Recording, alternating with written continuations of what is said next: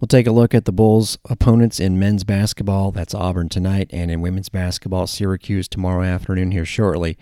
But yes, the cameras hopefully on ESPN Plus, and of course our radio broadcast team will keep an eye out for this, especially Joey Johnston. That is, keep an eye on the Tulane mascot. Now, honestly, I haven't done enough mascot research currently. I don't know if they actually have the angry green wave as their mascot. I know it's their logo, or if they have that weird bird thing. But either way, Remember when Bobby Bowden had passed away, and of course, Jeff Scott's dad, Brad, had spent all this time as an assistant to Bobby Bowden. So, as a youngster, he had an experience. Now, this is from the press conference after Coach Bowden died, and you'll notice that at the beginning, Coach Scott, Jeff that is, doesn't mention the opponent. He knew it was Tulane.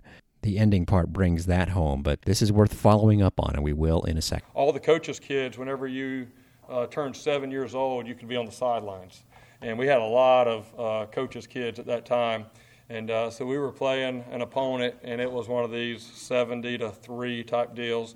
So in the second half, me and uh, about four or five of the other coaches' kids, uh, we snuck around the sideline to the, you know, because the game's, you know, out of hand, fourth quarter. We snuck around the, the sideline to the other team's sideline, and we tackled their mascot. And like all the fans, you know, are cheering, and we're kind of like, you know, beating up the mascot, and they're cheering. And, we just thought that was a lot of fun. So the next Wednesday, four days later, we, you always had Wednesday night was family night meals. So the coaches, the families come up there and have uh, dinner in the dining hall right there with all the players and all the coaches. And uh, so we'd always do that. And we're sitting there and uh, across the loudspeaker, I think it was Miss Sue Hall, who was Coach Bowden's secretary. She came on and said, uh, "Would all the coaches?"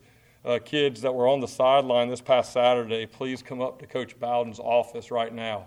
And all the players were kind of like, ooh, you know, we all get up, you know, and kind of looking at our parents like we don't know. And uh, we get up there, and Coach Bowden's uh, sitting at his uh, desk and turns around, and he's like, all right, here's the deal, you know. And uh, he said, y'all gonna be on the sidelines, y'all got to behave. You know, we can't have y'all beating up the mascot, and I got all these people writing letters and all this stuff, and you know, y'all can be down there and have fun, but y'all don't need to be beating up the mascot. Y'all understand? We're all, we're scared to death. You know, we're like we're about to cry. You know, in there, and uh, it's like, all right, well, y'all are good. it, it, it, was Tulane. Uh, yes, uh, it was the it was the Tulane. Uh, there you go. All right, 73-14. We, we beat up the Tulane mascot. Hopefully they won't uh, hold that against me uh, later on this fall.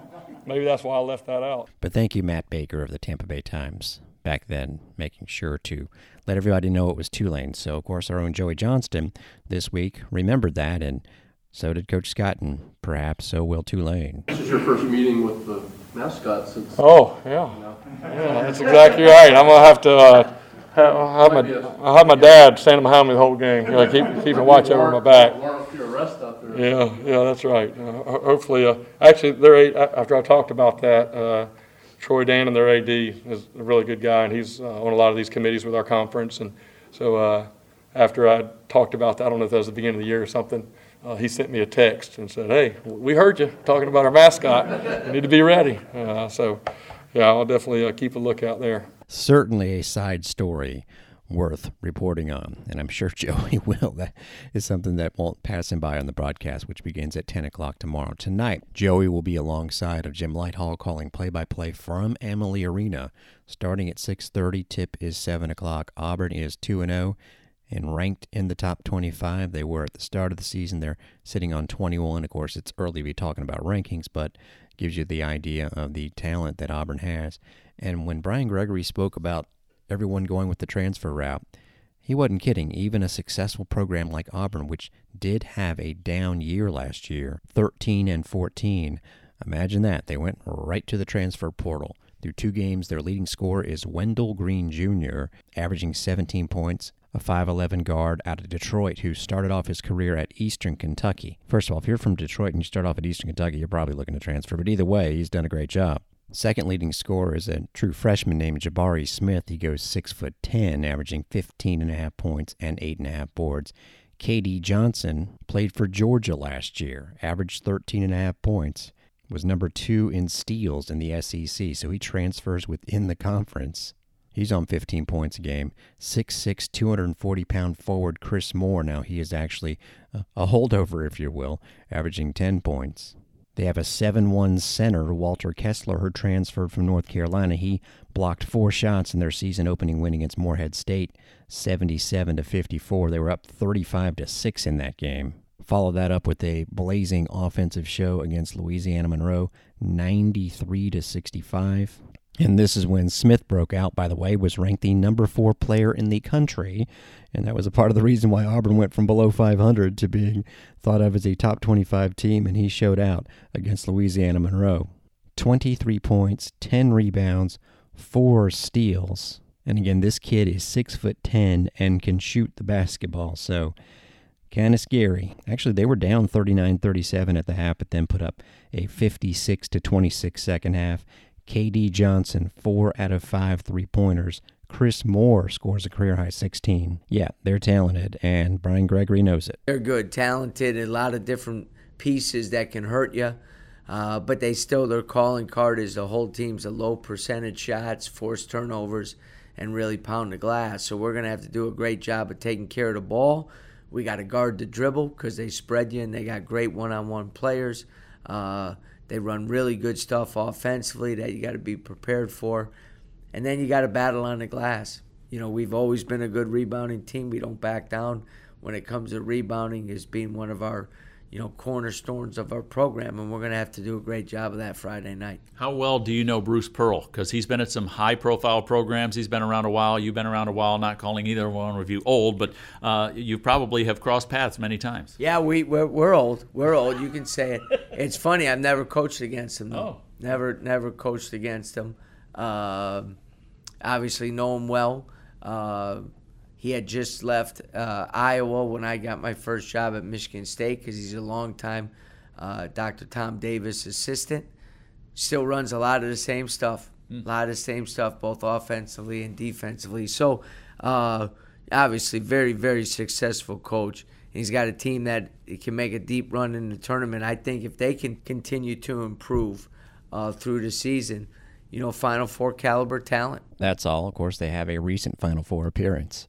Now on to the Bahamas, which is where we are. We'll be playing tomorrow at 2:30. The Bulls women's basketball team against Syracuse, and there's too much drama to just cover here. Don't worry, we'll do it on the broadcast tomorrow. But just thumbnail version: Syracuse's Quentin Hillsman.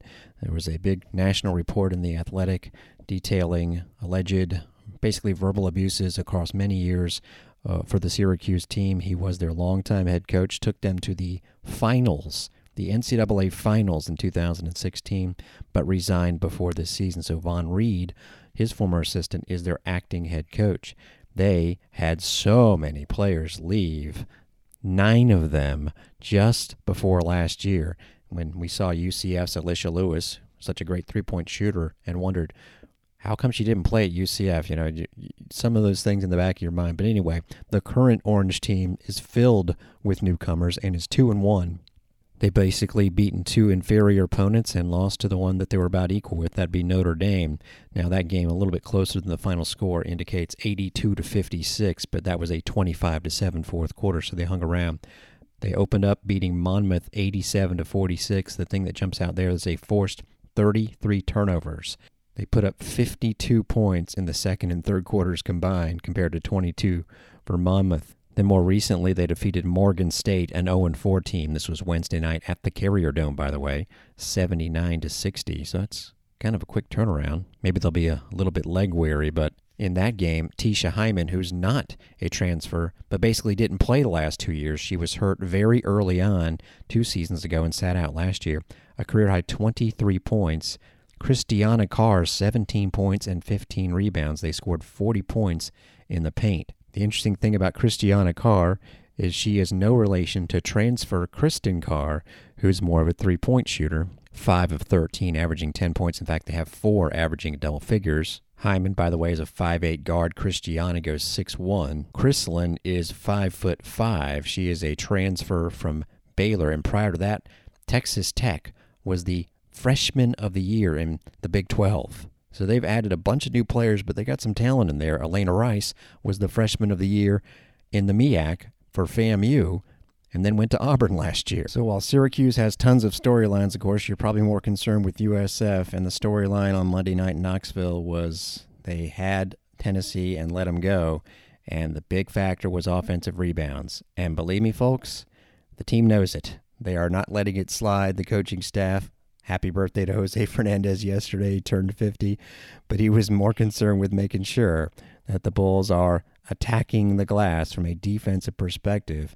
And trust me, I think the effort is going to be staunch Saturday against Syracuse. Now, if the Bulls win, they're probably playing UConn. UConn opened up with a 95-80 win against Arkansas. UConn is playing Minnesota, which is a three and one team, but A lost its opener to Jacksonville, and B, well, is going to lose to UConn. So if the Bulls win, they will probably play UConn in the second round Sunday. That would be a noon game. If they lose, they will probably play Minnesota, and that would be Sunday at 5. Of course, tune into our broadcast tomorrow on Bulls Unlimited 2. We'll give you more details. And hopefully the volleyball team can pull off win number two against another team that they lost to in five sets on the road. That was the formula they used to beat Memphis last weekend. Of course, they fell to UCF on Wednesday night. They'll play Temple Sunday at 1. We'll sum it all up for you on Monday's Bulls Beat. Thanks for listening. I'm Derek Sharp.